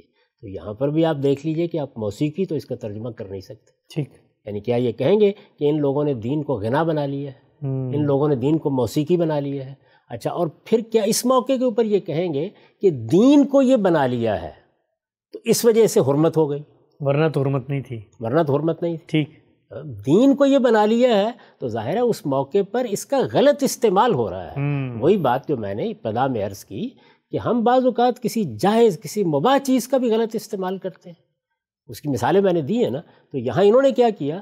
یعنی تفریح کی چیزیں کھیل کی چیزیں جو اپنی ذات میں سب کی سب ناجائز نہیں تھیں لیکن انہوں نے پورے دین کو یہی بنا ڈالا تو یہ گویا ایک چیز کا غلط محل پر لانا ہے۔ جب آپ وہاں لے آئے تو اللہ تعالیٰ نے فرمایا کہ دیکھو یہ تم کیا کر رہے ہو؟ یہ دین ایسی چیز تھی کہ اس کو تم کھیل تماشا بنا لو۔ ٹھیک۔ تو یہاں بھی ظاہر ہے کہ لہو کی علی اطلاق حرمت بیان کرنا مقصود ہی نہیں ہے۔ اس سے یہ بات بالکل واضح ہو جانی چاہیے کہ نہ اس لفظ کے معنی با اعتبار لغت غنا اور موسیقی ہیں اور نہ ہر جگہ یہ استعمال کیا جاتا ہے تو یہ اسی پہلو سے اسی لحاظ سے استعمال کیا جاتا ہے۔ ٹھیک۔ یعنی کسی جگہ پر بھی نہیں یہ دس کے دس مقامات میں نے آپ کے سامنے پیش کر دیے ہیں۔ اب اس کے بعد یہ دیکھیے کہ یہ چیزیں کھیل تماشے کی چیزیں سمجھی جاتی ہیں۔ اگر آپ غور کر کے دیکھیں تو اس میں دس چیزیں وہ ہوں گی کہ جن کے بارے میں کبھی تردد بھی نہیں ہوتا کہ جو ناجائز چیزیں میں نے ابھی مثالیں دی آپ۔ یعنی آپ بیٹھے ہوئے گپ شپ کر رہے ہیں۔ آپ دوستوں کے ساتھ بیٹھ کر کوئی ایسی بات کر رہے ہیں جس سے سب کے سب لطف اٹھا رہے ہیں۔ ایسا ہوتا ہے نا بعض اوقات۔ آپ فٹ بال کا میچ دیکھ رہے ہیں۔ آپ ہاکی دیکھ رہے ہیں۔ آپ ہاکی کھیل رہے ہیں۔ آپ فٹ بال کھیل رہے ہیں۔ آپ کرکٹ کھیل رہے ہیں۔ بہت سے کھیل ہیں نا آپ کھیلتے ہیں۔ کسی کے وہم میں بھی یہ بات نہیں آتی کہ کوئی ناجائز کام کیا جا رہا ہے۔ لیکن کھیل ہی میں بہت سی ایسی چیزیں ہیں کہ جن کے بارے میں کوئی تردد نہیں اس میں کہ بالکل ہی ناجائز ہے۔ ٹھیک۔ یا بالکل ہی غلط ہے۔ یا آپ کہیں گے یہ فضولیات ہے یا کہیں گے بہودہ باتیں ہیں۔ مثال کے طور پر کھیلنا تو جوئے کے لیے بھی بولا جاتا ہے۔ آپ کہتے ہیں کہ یہ آدمی تو جوا کھیلتا ہے۔ ظاہر ہے کہ یہاں کھیلنا تو اصل میں ممنوع نہیں ہے۔ ٹھیک۔ یعنی وہ چیز غلط ہے۔ تو غلط چیزوں پر بھی لہو کا اطلاق ہو جاتا ہے اور اچھی چیزوں پر بھی اطلاق ہو جاتا ہے۔ لیکن یہ کہ یہ لفظ جہاں آئے گا، وہاں اس سے مراد غنا ہوتا ہے، وہاں اس سے مراد موسیقی ہوتی ہے، ایسا ہرگز نہیں ہے۔ میں ابھی اس آیت پر نہیں بات کر رہا کہ وہاں یہ کس مفہوم میں استعمال ہوا ہے۔ ابھی تو میں نے آپ کو یہ بتایا ہے کہ نہ لفظ کے لغت کے اعتبار سے یہ معنی ہے نہ قرآن مجید کے استعمالات میں اس طرح کی کوئی خصوصیت اللہ تعالیٰ نے اس کے اندر پیدا کر دی ہے کہ جہاں یہ استعمال ہوگا اس کا مطلب ہے غنا اور موسیقی اور کیونکہ مذمت کے مقام پر آ گیا ہے تو اس لیے ہم اس کی حرمت کا فتویٰ دے دیں گے۔ ٹھیک۔ اب مسلمانوں کے علم کی طرف آئیے۔ ظاہر بات ہے کہ یہ قرآن ہے قرآن کی آیات ہے قرآن مجید میں ایک لفظ استعمال ہوا ہے۔ ہم اسی آیت کو لے کے آگے بڑھتے ہیں اور یہ دیکھتے ہیں کہ ہمارا علم اس میں لہب کے لفظ کو کیسے سمجھتا ہے؟ ٹھیک۔ یعنی کیا ایسا ہے کہ مفسرین نے وہاں خاص سورہ لقمان کی آیت میں فیصلہ کر دیا ہے کہ چلیے لفظ کے معنی تو نہیں ہے غنا کے لیکن یہاں تو یہ غنائی کے لیے استعمال ہوا غنا ہی کے لیے استعمال ہوا ہے۔ کیا ایسی صورتحال ہے؟ تو ہم اس میں ایک ترتیب کے ساتھ یہ دیکھیں گے کہ ہمارا علم اس کو کس طرح دیکھتا ہے۔ یعنی ہماری میراث کس طرح دیکھتی ہے۔ اس میں میں اس سے پہلے بھی توجہ دلا چکا کہ اگر آپ انتخاب کریں تو سب سے پہلے روایت کے پہلو سے تبری کی تفسیر کا انتخاب کیا جائے گا۔ ٹھیک۔ ہر صاحب علم یہی کرے گا۔ اس کی وجہ بھی میں عرض کر چکا ہوں کہ جب رسالت با آپ صلی اللہ علیہ وسلم کے بعد قرآن کی شرح و تفسیر کا دور شروع ہوا تو ایسا نہیں ہے کہ لوگوں نے ابتدائی میں کچھ تفسیریں لکھ ڈالیں ایک لمبا عرصہ ایسا گزرا ہے سو ڈیڑھ سو سال کا کہ جس میں کوئی باقاعدہ تفسیر نہیں لکھی گئی، لیکن لوگ قرآن مجید پڑھ بھی رہے تھے، پڑھا بھی رہے تھے، بعض جل القدر صحابہ درس دیتے تھے، تابعین درس دیتے تھے، ان کے نام ہمیں معلوم ہے یعنی جو قرآن کے خاص عالم تھے یا قرآن مجید کے مدرس تھے یا قرآن مجید کی تعلیم و تدریس کی خدمت انجام دیتے تھے۔ تو وہ کسی لفظ کے بارے میں بعض موقعوں پر معنی کے لحاظ سے، بعض موقعوں پر مصداق کے لحاظ سے، بعض موقعوں پر وہ بات کہاں کہی گئی تھی، اس کے لحاظ سے کوئی تفسیر کر دیتے۔ ہیں یہ جتنی تفسیریں ہیں یہ روایت کے طور پر منتقل ہوئی ہیں۔ اچھا۔ یعنی یہ ایسا نہیں ہے کہ باقاعدہ کوئی تفسیر لکھی گئی روایات ہیں جس کو لوگ بیان کر رہے ہیں۔ ان روایات کا سب سے پہلا بڑا انتخاب تبری نے کی۔ ٹھیک۔ جس کو تبری کی تفسیر سے تعبیر کیا جاتا ہے۔ تبری کا طریقہ یہ ہے کہ وہ سب روایتیں نقل کر دیتے ہیں اور عام طور پر وہ اس کے آخر میں جا کر خلاصہ بیان کرتے ہیں کہ نتیجہ کیا نکلا ہے۔ تو میں آپ کے سامنے یہ رکھ دیتا ہوں، انہوں نے وہ سب چیزیں بیان کر دی ہیں۔ یعنی اس سورہ لقمان کی آیت کے تحت وہ آپ کو یہ بتائیں گے کہ فلاں نے اس کا مصداق غنا کو قرار دیا ہے، فلاں نے، فلاں چیز کو قرار دیا ہے۔ جو بھی آ رہا ہے، جو ان سے پہلے موجود ہیں، وہ سب کی سب انہوں نے بیان کر دی ہیں۔ بیان کرنے کے بعد وہ آخر میں یہ کہتے ہیں کہ کیا اس کو صرف غنا میں خاص کیا جا سکتا ہے؟ یعنی یہی ہے نا آپ کا سوال جی۔ کہ جب اللہ تعالیٰ نے اللہ الحدیث کا لفظ بولا ہے تو یہاں اس سے مراد ہے غنا اور موسیقی میں یہ عرض کر رہا ہوں کہ لفظ کے یہ معنی بھی نہیں ہے اور یہاں مصداق کی اب بحث شروع ہو گئی ہے۔ تو وہ یہ کہتے ہیں کہ مصداق کے لحاظ سے بھی اس کو غنا کے ساتھ خاص کرنے کی کوئی وجہ نہیں۔ اچھا۔ اور سنیے ان کا اس میں تبصرہ کیا ہے۔ وہ سب روایتیں نقل کر چکے ہیں۔ یعنی یوں کہہ سکتے ہیں آپ کے مسلمانوں کی باقاعدہ تفسیر ہمارے سامنے آتی ہے تو کس شکل میں آتی ہے؟ یہ کہتے ہیں کہ بس ثواب من القول فی ذالک ان یقال یعنی یہ سب میں نے پیچھے نقل کر دیا ہے۔ اب اس میں اگر صحیح بات جاننا چاہتے ہو تو یہ کہا جا سکتا ہے۔ یعنی وہ صحیح بات کا خلاصہ کر رہے ہیں۔ کہتے ہیں، انہیں بہی کلو ما کانا من الحدیث سے ملحین سبیل اللہ۔ یعنی اس سے یہاں مراد کیا ہے؟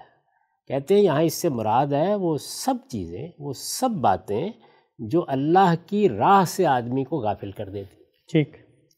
مما نہ اللہ ہو استماع ہی اور رسول ہو یعنی وہ سب چیزیں سمجھ لو کہ اللہ نے ان کو سننے سے روکا ہے یا اس کے رسول نے سننے سے روکا ہے۔ لأن اللہ تعالیٰ اما بقول ہی لہو الحدیث۔ اس لیے کہ اللہ تعالیٰ نے یہاں کسی خاص چیز کا ذکر نہیں کیا۔ عموم کے انداز میں لاہ الحدیث کا لفظ بولا ہے۔ اچھا۔ اسی کی شرح کر رہے ہیں۔ پھر کہتے ہیں ولم یخصص بازن دونہ باز اور یہاں کوئی اس بات کی دلیل نہیں ہے کہ کسی خاص چیز کو بیان کر دیا ہے پندرہ ہزار چیزیں ہو سکتی ہیں جن پہ لفظ کا لفظ بولا جائے۔ اور اللہ نے ان میں سے کسی کو خاص کر دیا۔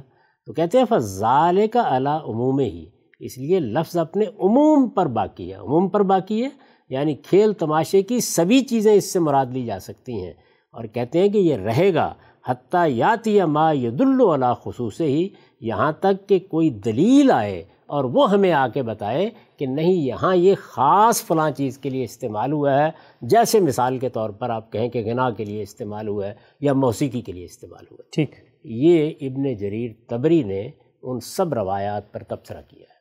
اس سے آپ اندازہ کر سکتے ہیں کہ جلیل القدر مفسرین بھی اس بات کو قبول کرنے کے لیے تیار نہیں کہ یہ جو سورہ لقمان کی آیت آپ نے پڑھی ہے اس میں کسی بھی درجے میں غنا مقصود ہے غنا مراد ہے یا غنا ہی کے بارے میں یہ بات کہی گئی ہے۔ ٹھیک۔ ہم نے حرمت ثابت کرنی ہے نا۔ تو پھر تو یہ ضروری ہے نا کہ یہ متعین طور پر بتایا جائے کہ یہاں یہی بات ہے۔ ٹھیک۔ تو یہ بتا رہے ہیں کہ بھائی اس میں تو جو جملہ ہے وہ بے شمار چیزوں کو اپنا مصداق بنا سکتا ہے۔ اور اس میں انہوں نے جو بری چیزیں ہو سکتی ہیں ان کا خلاصہ کر دیا ہے۔ اب آپ زمخشری کو دیکھیے۔ ہم جب روایتی تفسیر سے آگے بڑھتے ہیں تو وہ جلیل القدر علماء کہ جنہوں نے زبان و بیان کے پہلو سے غیر معمولی کام کیا ہے ان میں آپ یہ جانتے ہیں کہ زمخشری کا ایک خاص مقام ہے اور باقی لوگ انہی سے اس معاملے میں استفادہ کرتے ہیں۔ تو سورہ لقمان کی سایت میں لہب الحدیث پر انہوں نے کیا لکھا ہے؟ وہ یہ کہتے ہیں کہ اللہ کل باطل الح ان الخیر و اما یعنی یعنی لہب جو ہے وہ اصلاً تو میں نے عرض کر دیا کہ تفریح کی سب چیزوں کے لیے ہے لیکن اگر وہ برے مفہوم میں استعمال کیا جائے تو اس کا اطلاق ہر اس بری چیز پر ہو جاتا ہے جو آدمی کو کسی نیکی سے غافل کر دیتی جو چیزیں قابل اعتنا ہیں وہ چیزیں کہ جن کی طرف سنجیدہ آدمی کو متوجہ ہونا چاہیے ان سے اس کو غافل کر کے کسی دوسری چیز میں مشغول کر دے ایسی سب چیزوں کے بارے میں یہ لفظ استعمال ہو سکتا ہے۔ ٹھیک۔ یا برے استعمال کی مثال دے رہے ہیں۔ چنانچہ آگے پھر مثال دے کے وہ ان چیزوں کو گنوا بھی دیتے ہیں۔ وہ کیا چیزیں ہیں؟ کہتے ہیں کہ لاہب الحدیث یہاں جو استعمال ہوا ہے تو اس میں کیا کیا چیزیں شامل ہو سکتی ہیں؟ نحب ثمر بالاساتیر والاحادیث التی لا اصل لها تو یوں سمجھ لو کہ جیسے بہت سے لوگ رات کے وقت بیٹھ کے داستانیں سناتے ہیں جنوں کے قصے اور یہ کہانیاں اور ایسی چیزیں کہ جن کی کوئی بنیاد نہیں ہوتی۔ گپیں ہوتی ہیں۔ وہ بھی لابھ کے تحت آئیں گی۔ و تحدث بالخرافات والمزاحیق و فضول الکلام ایسے ہی ہم گفتگو کرتے ہیں طرح طرح کی خرافات ایک دوسرے کو بتاتے رہتے ہیں۔ اسی طرح مذاق کی بہت سی چیزیں ہوتی ہیں۔ وہی لوگوں کو بتاتے ہیں۔ اسی طرح سے فضولیات جن میں بعض اوقات ادھر کی بات ادھر کی بات ان کا سب پر اس کا اطلاق ہو جاتا ہے۔ پھر کچھ چیزیں گنوانے کے بعد کہتے ہیں اسی میں اس کو بھی شامل کر لو ناول غنا و تعلم الموسیقار۔ اسی میں غنا بھی شامل ہے اور موسیقار جو علم سکھاتے ہیں وہ بھی اس میں شامل ہے۔ ٹھیک۔ یعنی یہ ساری چیزیں جو ہے یہ سب اس کا مصداق ہو سکتی ہیں لیکن یہ کہ لہب کا لفظ یہاں خاص غنا کے لیے بولا گیا ہے خاص موسیقی کے لیے بولا گیا ہے یہ وہ بھی ماننے کے لیے تیار نہیں۔ ٹھیک۔ تو یہ میں نے آپ کو بتا دیا کہ زبان اور بیان کا ایک امام بھی یہی بات کہہ رہا ہے۔ روایتوں پر مبنی تفسیر میں جو سب سے بڑا ذخیرہ ہے ہمارے پاس تبری کا، انہوں نے بھی خلاصہ کر کے یہی بات کہی ہے۔ اب اپنے زمانے میں آ جائیے۔ ہمارے جلیل القدر عالم ہے مولانا سید ابواللہ صاحب مودودی۔ اور یہ دیکھیے کہ انہوں نے اس پر کیا لکھا ہے۔ یہی آیت ہے جو آپ نے پڑھی، یہی سورہ لقمان کی آیت۔ وہ یہ لکھتے ہیں، اصل الفاظ ہیں۔ سب سے پہلے لفظ پر آئے۔ اصل الفاظ ہیں لہو الحدیث یعنی ایسی بات جو آدمی کو اپنے اندر مشغول کر کے ہر دوسری چیز سے غافل کر دے۔ اچھا۔ یعنی یہ ہے لہب کا اصل مفہوم۔ پھر سنیے یعنی ایسی بات جو آدمی کو اپنے اندر مشغول کر کے ہر دوسری چیز سے غافل کر دے۔ میں نے یہ عرض کیا نا کہ اہل لغت جب اس لفظ کو بیان کریں گے تو کیا کہتے ہیں؟ ما یلہو بل انسان ما یتلز بل انسان ٹھیک۔ تفریح کی چیزیں۔ وہ جو انسان کو مشغول کر لیتی ہیں وہ جو فریفتہ کر لیتی ہیں جن میں آدمی ریچ جاتا ہے۔ تو یہاں مولانا سید عبداللہ صاحب مودودی نے وہی مفہوم بیان کیا۔ اس کے بعد کہتے ہیں، لغت کے اعتبار سے تو ان الفاظ میں کوئی ضم کا پہلو نہیں۔ یعنی اگر لغت کے لحاظ سے دیکھیں، تو لاہو الحدیث کے لفظ میں کوئی ایسی چیز نہیں جس کو برا ٹھہرایا جائے۔ کوئی ضم کا پہلو ہی نہیں ہے سرے سے۔ لیکن استعمال میں ان کا اطلاق بری اور فضول اور بیہودہ باتوں پر ہی ہوتا ہے۔ یعنی عام طور پر جب ہم استعمال کرتے ہیں تو ظاہر ہے کہ اس میں کوئی تقابل پیش نظر ہوتا ہے تو بری اور فضول اور بیہودہ باتوں کو بھی لاہب کہہ دیتے ہیں۔ ٹھیک۔ اب اس کی مثال دیتے ہیں وہ۔ مثلا گپ خرافات ہنسی مذاق داستانیں افسانے ناول گانا بجانا اور اسی طرح کی دوسری چیز۔ تو یہ واضح ہو گیا اس معاملے میں کہ مسلمانوں کا پورا علم اس میں محض غنا کا مفہوم ماننے کے لیے تیار نہیں ہے۔ یعنی لاہو الحدیث میں سب وہ چیزیں شامل ہیں جو آدمی کو مشغول کر لیں جو آدمی کو فریفتہ کر لیں۔ اور اس میں اگر بری چیزوں کو بھی گنوانا ہے تو دس چیزیں گنوائی جا سکتی ہیں۔ ٹھیک۔ اب ذرا تھوڑی دیر کے لیے یہ دیکھیے کہ اس میں جو روایتیں بیان کی گئی ہیں آپ جانتے ہیں نا کہ ہمارے ہاں یہ ہوتا ہے کہ جب قرآن مجید کی تفسیر کی جاتی ہے تو ایک تو اس کا وہ پہلو ہے کہ جس میں ہم کوئی لفظ کا مفہوم بیان کرتے ہیں پھر یہ کہ جملے کی تعریف کیا ہے پھر یہ بیان کرتے ہیں کہ اس کا سیاق و سباق کیا ہے۔ ہمارے ہاں عام طور پر ایسے موقعوں پر لوگ وہ قصے اور وہ روایتیں بھی بیان کر دیتے ہیں جو ان کے خیال کے مطابق اس آیت کے یا اس مضمون کے پس منظر میں کہیں ہوئے ہوتے ہیں۔ جی۔ تو مولانا سید اللہ صاحب مودودی اس پر تبصرہ کرتے ہیں۔ کہتے ہیں کہ ابن حشام نے محمد بن اسحاق کی روایت نقل کی ہے کہ جب نبی صلی اللہ علیہ وسلم کی دعوت کو فار مکہ کی ساری کوششوں کے باوجود پھیلتی جا رہی تھی تو نظر بن حارث نے قریش کے لوگوں سے کہا کہ جس شخص کا تم مقابلہ کر رہے ہو اس سے کام نہیں چلے گا۔ پھر سنیے جب نبی صلی اللہ علیہ وسلم کی دعوت کو فار مکہ کی ساری کوششوں کے باوجود پھیلتی جا رہی تھی تو نظر بن حارث نے قریش کے لوگوں سے کہا کہ جس طرح تم اس شخص کا مقابلہ کر رہے ہو اس سے کام نہ چلے گا۔ یہ شخص تمہارے درمیان بچپن سے عمر کو پہنچا ہے۔ آج تک وہ اپنے اخلاق میں تمہارا سب سے بہتر آدمی تھا، سب سے زیادہ سچا اور سب سے بڑھ کر امانت دار تھا۔ اب تم کہتے ہو کہ وہ کاہن ہے، ساحر ہے، شاعر ہے، مجنون ہے۔ آخر ان باتوں کو کون باور کرے گا؟ کیا لوگ ساحروں کو نہیں جانتے کہ وہ کس قسم کی جھاڑ پھونک کرتے ہیں؟ کیا لوگوں کو معلوم نہیں کہ کاہن کس قسم کی باتیں بنایا کرتے ہیں؟ کیا لوگ شعر و شاعری سے ناواقف ہیں؟ کیا لوگوں کو جنون کی کیفیات کا علم نہیں ہے؟ ان الزامات میں سے آخر کون سا الزام محمد صلی اللہ علیہ وسلم پر چسپاں ہوتا ہے کہ اس کا یقین دلا کر تم عوام کو اس کی طرف توجہ کرنے سے روک سکو گے؟ ٹھہرو اس کا علاج میں کرتا ہوں۔ یہ واقعہ بیان کر رہے ہیں۔ ٹھہرو اس کا علاج میں کرتا ہوں۔ یہ کس نے کہا؟ نظر بن حارث نے۔ کن سے کہا؟ قریش کے سرداروں سے۔ اس کے بعد وہ مکے سے عراق گیا اور وہاں سے شاہان اجم کے قصے اور رستم و اسفند یار کی داستانیں لا کر اس نے قصہ گوئی کی محفلیں برپا کرنی شروع کر دیں تاکہ لوگوں کی توجہ قرآن سے ہٹے اور وہ ان کہانیوں میں کھو جائے۔ اچھا۔ یہ شان نزول اور پس منظر کی روایت بیان کر رہے ہیں۔ آگے سنیے۔ کہتے ہیں کہ یہی روایت اسباب النزول میں واحدین قلبی اور مقاتل سے نقل کی ہے۔ اور ابن عباس نے اس پر مزید یہ اضافہ کیا ہے کہ نظر نے اس مقصد کے لیے یعنی یہ چیزیں تو وہ لایا ہی اس مقصد کے لیے گانے والی لونڈیاں بھی خریدی تھیں جس کسی کے متعلق وہ سنتا کہ نبی صلی اللہ علیہ وسلم کی باتوں سے متاثر ہو رہا ہے اس پر اپنی ایک لونڈی مسلط کر دیتا اور اس سے کہتا کہ اسے خوب کھلا پلا اور گانا سنا تاکہ تیرے ساتھ مشغول ہو کر اس کا دل ادھر سے ہٹ جائے۔ اچھا یہ تو واضح ہو گئی بات۔ اس کے بعد کیا کثر باقی رہ جاتی ہے؟ یعنی اب تک کا خلاصہ یہ ہے کہ نہ لغت کے اعتبار سے اس لفظ کے یہ معنی ہیں۔ نہ لغت کے اعتبار سے اس لفظ کے یہ معنی ہیں۔ نہ ہمارے مفسرین میں سے کسی نے اس کا اس طریقے سے ذکر کیا ہے، بلکہ آپ یہ دیکھ رہے ہیں کہ پورا کا پورا علم تفسیر بہت سی چیزوں کو اس کا مصداق قرار دے رہا ہے۔ اور جو واقعہ اس کے پس منظر میں بیان کیا جا رہا ہے، میں اس وقت اس پہ کوئی تبصرہ نہیں کرتا یعنی آیت کس محل کی ہے واقعے کا اس سے کیا تعلق ہے اس کو چھوڑ دیں۔ ہمارے مفسرین اس کو جس طریقے سے بیان کر رہے ہیں اس میں بھی صرف گانا بجانا ہی نہیں تھا اس کے ساتھ رستم و اسفند یار کے قصے بھی تھے۔ تو یہ بات واضح ہو گئی اس کے بعد۔ اب اس کے بعد آئیے اس آیت یعنی وہ آیت جس کو آپ نے پڑھا ہے۔ میں اس کا ترجمہ آپ کے سامنے پڑھتا ہوں۔ ذرا اس کو سنیے اور پھر یہ دیکھیے کہ آیت کا اپنا مفہوم کیا ہے اور وہ کس محل میں آئی ہے۔ سورہ لقمان کی آپ نے آیت پڑھی تھی؟ جی۔ سورہ لقمان کی یہ آیت ہم پیچھے سے اس کو دیکھتے ہیں۔ یہ پداہی میں ہے۔ الف لام میم۔ تل کا آیات الکتاب الحکیم۔ ہدم برحمت للمحسنین۔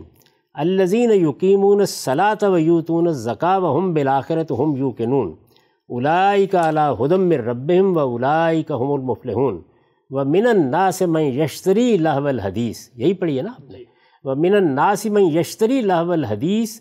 لیدل عن سبیل اللہ بغیر علم و یتخذہا خضوا اولئک لہم عذاب مہین اب ترجمہ سنیے۔ یہ سورہ الف لام میم ہے۔ یہ پرحکمت کتاب کی آیتیں ہیں۔ ان کے لیے جو خوبی سے عمل کرنے والے ہیں، ہدایت اور رحمت بن کر نازل ہوئی ہیں۔ یہ جو نماز کا اہتمام کر رہے ہیں اور زکوٰۃ ادا کرتے ہیں۔ اور یہی ہیں جو آخرت پر سچا یقین رکھتے ہیں۔ یہی اپنے پروردگار کی ہدایت پر ہیں اور یہی فلاح پانے والے ہوں گے۔ اس کے برخلاف لوگوں میں ایسے بھی ہیں جو فضولیات کے خریدار بنتے ہیں۔ تاکہ اللہ کی راہ سے بغیر کسی علم کے گمراہ کریں اور اس کی آیتوں کا مذاق اڑائیں۔ یہی ہیں کہ جن کے لیے ذلت کا عذاب ہے۔ اس کے آگے، یہ میں نے اس کو پس منظر بتایا، آگے بھی سن لیجیے۔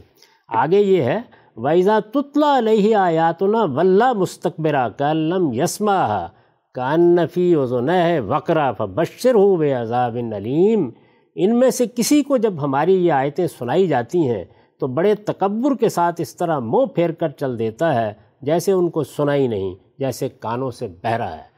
یعنی یہ محل ہے اس آیت کا جو آپ نے پڑھی۔ اس میں کیا ہوا ہے؟ اس میں یہ ہے کہ ایک طرف اللہ کے پیغمبر کی دعوت ہے۔ ایک طرف اس کا پیغام ہے ایک طرف وہ خدا کے راستے کی طرف بلا رہا ہے اور دوسری طرف اس کے مقابل میں وہ چیز پیش کی جا رہی ہے جو لوگوں کو اس کی دعوت سے ہٹا کر اپنی جانب متوجہ کر لیں آپ تھوڑی دیر کے لیے مان لیجیے کہ وہ موسیقی تھی۔ یہ مان لیجیے وہ غنا تھا۔ یہ مان لیجیے کہ لونڈیاں ہی لا کر اس نے مجالس منعقد کر دی تھی۔ تو یہاں اس کی مذمت کیا اس پہلو سے ہو رہی ہے کہ وہ چیز اپنی ذات میں غلط ہے؟ اس پہلو سے ہو رہی ہے کہ اس کو اللہ کے پیغمبر کے مقابل میں لا کے کھڑا کر دیا گیا ہے۔ ٹھیک ٹھیک ٹھیک۔ اس دعوت کے مقابل میں کھڑا کر دیا گیا قرآن یہاں یہ کہہ رہا ہے کہ یہ تکبر میں مبتلا لوگ ہیں۔ انہوں نے اپنے کانوں کو بند کر رکھا ہوا ہے۔ یہ بات سننے کے لیے تیار نہیں ہے اور فضولیات کے خریدار بنے ہوئے ہیں۔ ان چیزوں کو ترجیح دیتے ہیں اور کس کے مقابلے میں دیتے ہیں؟ اللہ کے پیغمبر کی دعوت کے مقابلے میں۔ اور کیوں دیتے ہیں؟ تاکہ یہ بغیر کسی علم کے لوگوں کو اللہ کی راہ سے ہٹا دیں۔ ٹھیک۔ تو اگر کوئی شخص اس مقصد کے لیے ایک کرکٹ میچ منعقد کر دے کہ وہ دین کی دعوت سے لوگوں کو ہٹائے اگر وہ گپ شپ کی ایک مجلس منعقد کر دیں ذرا تصور کریں کہ رسالت میں آپ صلی اللہ علیہ وسلم کی دعوت پھیل رہی ہے۔ جیسے کہ مولانا سید مولانا صاحب مودودی نے وہ پورا واقعہ لکھا ہے۔ اور وہاں یہ زیر بحث ہے کہ اس دعوت کو غیر مؤثر کیسے کیا جاتا ہے؟ اور کوئی آدمی یہ کہے کہ میں اس کے مقابلے میں یہاں مکے میں ایک تھیٹر بنا دیتا ہوں۔ تو ظاہر ہے کہ اس وقت تو یہ بدترین جرم بن جائے گا۔ یہ وہی بات ہے جس کا میں نے ذکر کیا تھا کہ کسی بھی چیز کا غلط استعمال ہے جس کی بنیاد پر اس کی مذمت کی جا سکتی ہے۔ جب رسالت معاب صلی اللہ علیہ وسلم کو شاعر کہا گیا تو قرآن مجید نے بتا دیا کہ شاعروں کا کیا حال ہے۔ اور جب رسالت معاب صلی اللہ علیہ وسلم کی دعوت کے مقابلے میں لہو الحدیث آ گئی یعنی کون سی چیزیں آ گئیں؟ کھیل کی چیزیں۔ تماشے کی چیزیں۔ وہ رستم و اسفند یار کی داستانیں ہوں، وہ گپ بازی کی مجلسیں ہوں، یا وہ لونڈیوں کا گانا ہو، کچھ بھی ہو، جب وہ اللہ کے پیغمبر کے مقابلے میں آتا ہے، تو اس کے اوپر یہی تبصرہ ہونا چاہیے۔ تو اس میں حرمت کا کیا مضمون ہے جو آپ نے بیان فرمایا؟ خام صاحب، یہ لفظ کے شواہد قرآن مجید میں کہاں کا آیا؟ ماضی کی علمی تراس مفسرین کی آرا، اس سب کو تو آپ نے پیش کیا اور اس سے یقینی طور پہ سننے والوں کے لیے ایک بہت ہی واضح رستہ سامنے آ رہا ہے کہ یہ استعمال ہے چیزوں کا جو ان کو اس طرف لے کے جاتا ہے۔ لیکن میں یہ پوچھوں گا آپ سے کہ آغاز ہم نے کیا تھا شاہ عبد القادر علیہ رحمہ کے تراجم سے کہ انہوں نے لحف کے لفظ کو قرآن مجید میں کہاں کس معنی میں بیان کیا ہے۔ تو یہ بتائیے گا مجھے آخر میں کہ خود جو سورہ لقمان کی آیت چھ ہے، اس کے بارے میں شاہ صاحب کیا کہتے ہیں ان کا ترجمہ اس کے بارے میں کیا ہے؟ انہوں نے بھی اس کا ترجمہ یہی کیا ہر جگہ وہ یہی ترجمہ کر رہے ہیں۔ جیسے میں نے آپ کو دس مقامات پر بتا دیا، اس کو بھی سن لیجیے۔ ومن الناسم یشتری لہو الحدیث لید اللہ سبیل اللہ بغیر علم۔ اور ایک لوگ ہیں کہ خریدار ہیں کھیل کی باتوں کے۔ کا بچلاویں۔ اللہ کی راہ سے بن سمجھے۔ اچھا۔ ترجمہ انہوں نے کیا کھیل کی باتیں۔ یعنی کوئی آدمی جو عربی زبان سے واقف ہے وہ اس کا ترجمہ غنا اور موسیقی ہرگز نہیں کرے گا۔ ہرگز نہیں کرے گا۔ اس کا ترجمہ وہی ہے جو میں نے آپ کو بتا دیا ہے مدعا وہی ہے۔ اور یہاں یہ کیوں زیر بحث آ گیا؟ یہاں پر تقابل میں زیر بحث آیا ہے۔ اس چیز کو ہمیشہ سمجھنا چاہیے کہ کوئی بات کہاں کہی گئی کس محل میں کہی گئی کس پہلو سے کہی گئی اس پہلو سے وہ قابل مذمت ہو جاتی ہے۔ لیکن اس سے اطلاق حرمت ثابت کرنا یہ اگر ہوتا تو پھر شاہ صاحب بھی یہاں اپنے ترجمے میں وہی لفظ اختیار کرتے۔ پھر اس کے بعد یہی بتاتے کہ در حقیقت یہاں تو اللہ تعالیٰ نے اس کی حرمت کو بیان کر دیا ہے۔ یہ بھی کسی نے یہاں سے استدلال نہیں کیا اہل علم میں سے۔ ہم سب بالکل واضح ہو گئی بات۔ خاتمے کی طرف ہم بڑھ رہے ہیں۔ آخری سوال آج کی نشست کا۔